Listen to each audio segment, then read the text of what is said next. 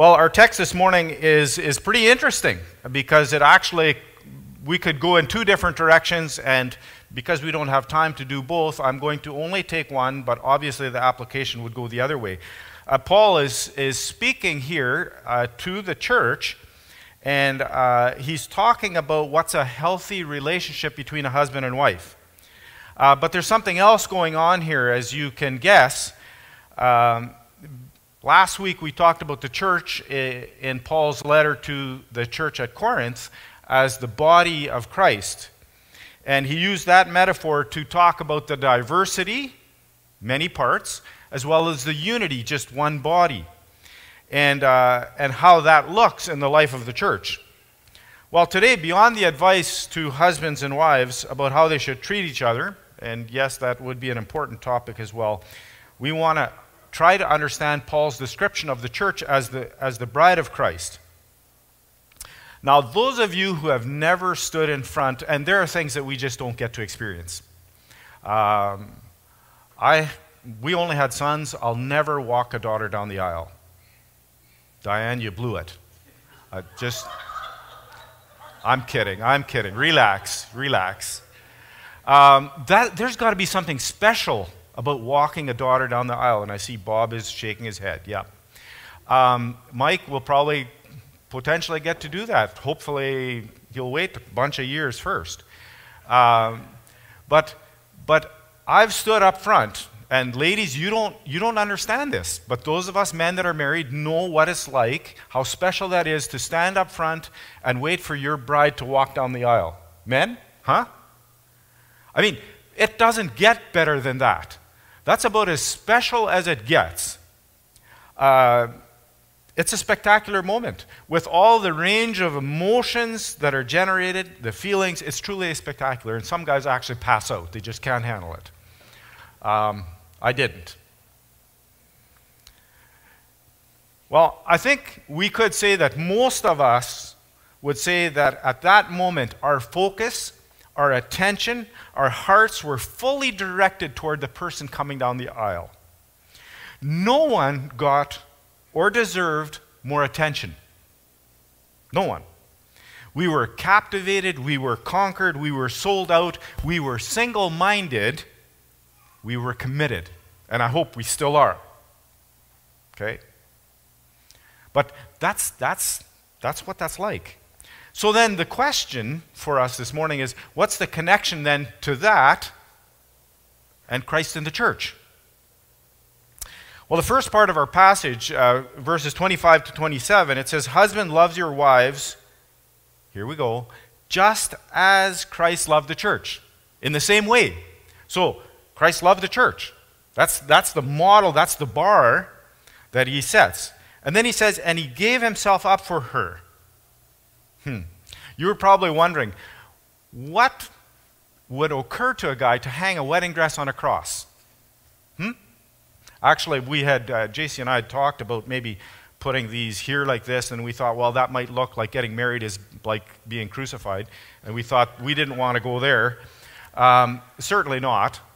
Uh, but when you read this, just as Christ loved the church and gave himself up for her, you know, if there's one thing that I have come to embrace and understand and appreciate more and more is the fact that we have a cross dead center on our stage, and it's empty.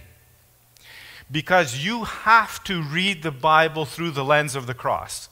And Paul says, I, I want to know nothing except Christ and Christ crucified.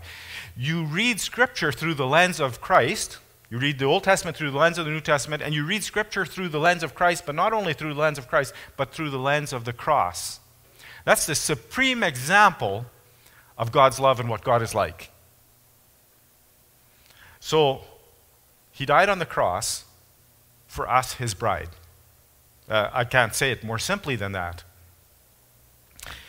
Says, He, just as Christ loved the church and gave himself up for her to make her holy, cleansing her by the washing with water through the word, and to present her to himself as a radiant church without stain or wrinkle or any other blemish, but holy and blameless. Wow. So notice, Christ loved the church. He still does. He loves the church to that extent that he's willing to go to the cross for her. Love is demonstrated by service and sacrifice. That's what Christ demonstrated service and sacrifice. He died on the cross to save us from slavery to sin and thereby making us holy and blameless. Our passage also talks about cleansing by washing, and you know I have this penchant for changing fonts and highlighting and making bold because I want to make certain words scream out at you. I don't know if that does it for you, but uh, hopefully. Uh, this cleansing and sanctification, this process, is, is, is exactly that. It's a lifelong process. Justification is instant when you accept Christ as your Lord and Savior, but sanctification is a process. Uh, I've heard it said, I've run into people that say, once I got saved, I never sinned again. Huh, really? You just sinned because you just told a lie. Sanctification is a process. We, we, we, we, recognize, we recognize that that we make mistakes, we sin, and we have to ask for forgiveness. It's a process. It's a process of what the Holy Spirit does in us, but it's also something that requires our intentional participation in it. Because he doesn't, God doesn't obligate, He invites, He knocks on the door. So, yes, the Holy Spirit does the work, but we also need to be willing and um, intentionally involved in that process. What does it mean to be sanctified? Uh, sanctified means to be set apart. Now, I, I don't know that I'll get much of an argument from anyone here, but when a man and a woman commit themselves to each other for marriage, they are setting each other apart for each other. That's, that's an exclusive relationship. I don't often feel very holy or blameless. I don't feel like I'm without spot or wrinkle or blemish. I think sometimes we recognize as we do a little introspection that, that we still have flaws and faults. And this isn't really about cheap grace either. Uh, it's, it's not about, well, so what? So what? We are to work with the Holy Spirit in allowing Him to point out areas in our lives that need cleansing and changing. But I think it also means that um, Christ expect, expects us to make true in our lives um, what He has done for us. What He's done for us. I also think that just as the groom only sees beauty when he looks at his bride coming down the aisle, I think that Christ focuses on the good when he looks at his church. He looks at us and he focuses on more on what we are becoming than what we are or what we were, because his blood has atoned for our sins. Radiant is a good word uh, to describe the bride. And here Paul describes the church as radiant. Do we feel radiant? I don't know. Uh, but that's how he describes us. Verse 28 to 30, Paul says, In this same way, so he's talked about Christ loving the church, giving himself for the church, and then he says, In this same way, husbands ought to love their wives as their own bodies. He who loves his wife loves himself. After all, no one ever hated their own body, but they feed and care for their body, just as Christ does the church. For we are members of his body. So here again, he's using the analogy to tell husbands and wives how they should uh, respond to each other and he uses the example and says, This is what Christ does for the church. Have you thought about that? That you and I, as a church, individually and corporately together, are so connected to Christ that we are one flesh with him? That, that we are the body of Christ? That we are connected to him? In the ancient world, women were marginalized, uh, they were not viewed as equals. In fact, uh, they were often treated like property. And, and I, uh, without going into detail, would tell you that I, I, used to tell some of my students at SBC be thankful that you're born in the Western world. Because in much of the non Western world, you're still property. You're responsible to your father and then to your husband, and, and you have very little in terms of rights. Um, but Paul is trying to change that, and he challenges that attitude. He's advocating for uh, for women and ad- advocating for equality. Christ cares for the church in the same way that we care for and nourish our own bodies. Now, I, I should probably nourish my body a little less um, because I, I realize that my muscles are growing in different directions. Um, maybe I need to walk a bit more. Um, but we, are, we look after our bodies more or less, and Christ looks after the church, which is his body as well. So we're connected to him. We're connected to him, and he cares for us. He, he feeds us. Um, and I think the command here is for mutual submission between all believers. And uh, the verse, the, a few verses before Wilma's text and a verse or two after talk about mutual submission. Those are kind of the bookends to this passage. And it's a suggestion that we should, uh, as Christians, as part of the body, whoops, um, I guess I woke somebody up. As part of the body, we should submit to one another and we should care for one another. Love for my fellow believer is raised to the degree of being willing to forego my own rights, interests, and desires. Let me say that again. Love for my fellow believer is raised to the degree of being willing to forego my own rights, interests, and desires. Now, that's not confined to feelings uh, or attitudes, even, but a series of choices that express discipleship to Christ. Well, our final uh, couple of verses in this text, Ephesians 5 31 32, say, For this reason, for this reason, the body, looking after the body, for this reason, a man will leave his father and mother and be united to his wife, and the two will become one flesh. This is a profound mystery, but I'm talking about Christ in the church.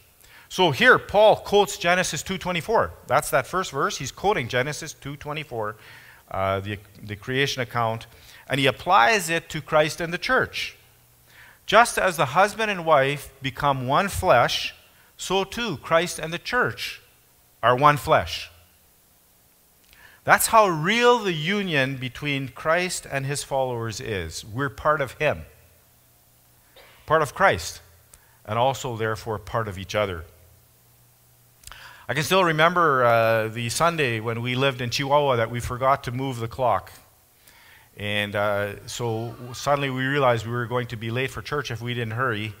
And on that particular Sunday, it just so happened that because we were home longer than normal, uh, the JWs were at our door. We had normally gone to church early enough that we always missed them. And these two ladies were at our door, and they, and they started talking, and, and I didn't have time, and I didn't want to be rude, so I said, you know what? there's something pretty significant that we will never agree on. So there's no point in us having this longer conversation. And they said, So what is that? And I said, Well, the divinity of Christ. And I remember they kind of smirked and says, So, three gods as one God, Father, Son, and Holy Spirit, and one. Like, does that make sense to you?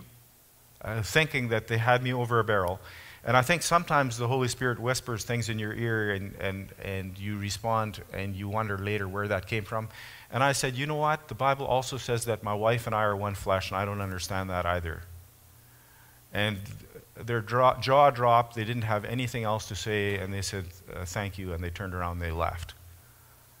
I, I can't explain that mystery either. But there it is. There it is. And here, Paul says it's a profound mystery, and he's not only talking about man and wife, he's talking about Christ and the church. One flesh, he says.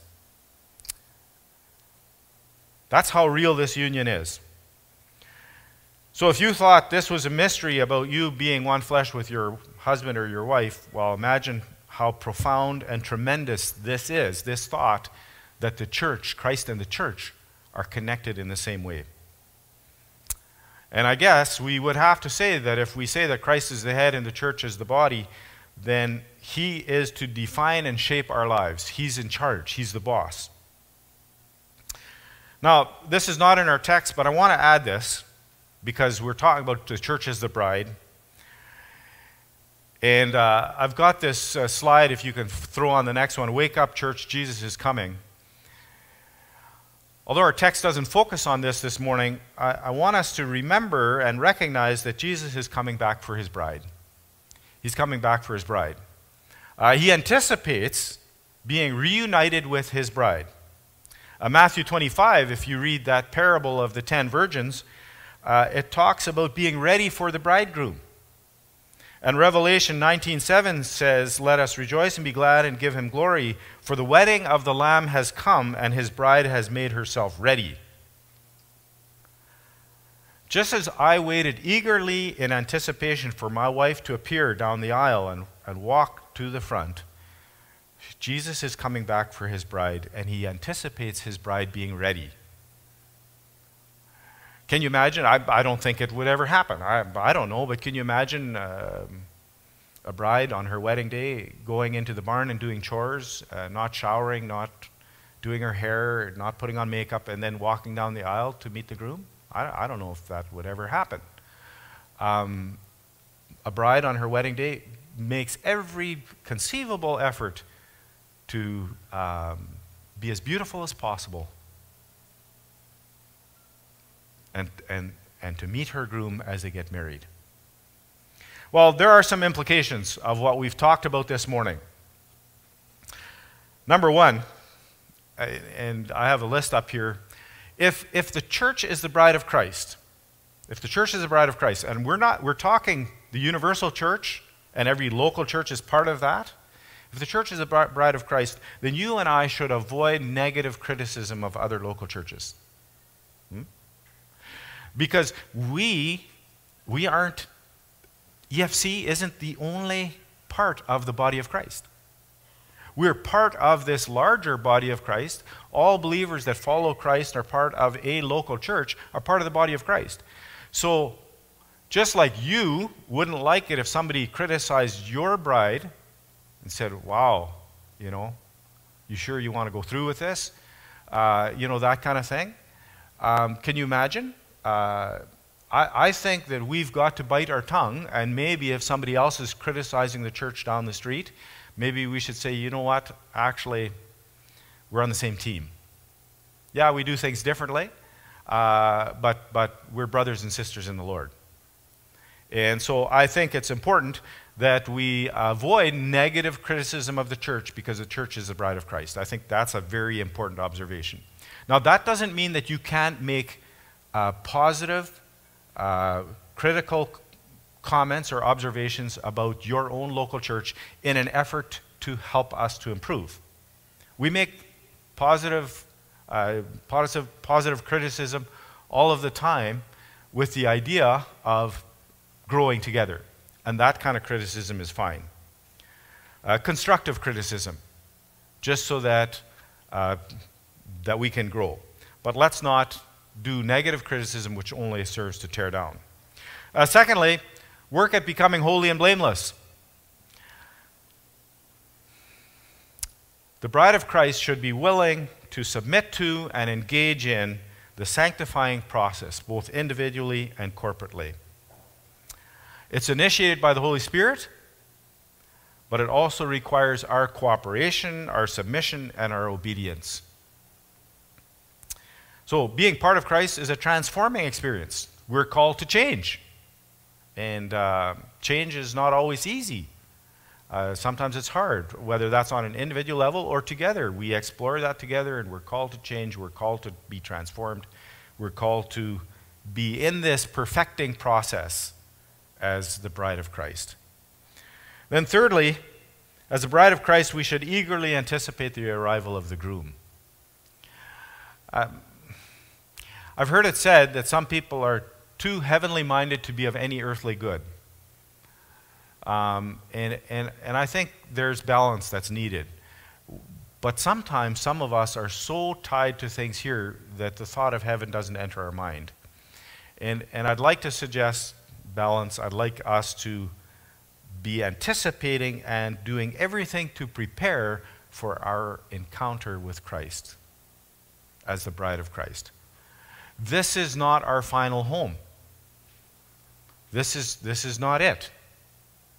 Uh, and so, is there a level of anticipation of being with Him and, uh, and, and joining Him. And then finally, if Christ is the head of the church, and uh, I don't want you to now think that what I'm suggesting as we go back to Ephesians 5, that as a husband, you're the head of your wife and you get to tell her what to do and blah, blah, blah. Um, once you've died on the cross for her, then you fulfilled your obligation. In other words, the, the responsibility there isn't the idea of being heavy handed and, and you know, calling the shots. That, that's not the concept there. But in the sense of our relationship as a church with Christ, He is the head, so we take our marching orders from Him. Not from the pastor, uh, not from the elders, uh, not from the congregation, but from Christ. So when we pray and we ask Him to guide us in our, in our meetings, in our deliberations, in our conversation, in, in our services and everything, it's not just a token prayer. It's actually a desire that Christ will guide us and lead us because at the end of the day, He's in charge. And that's the way it should be.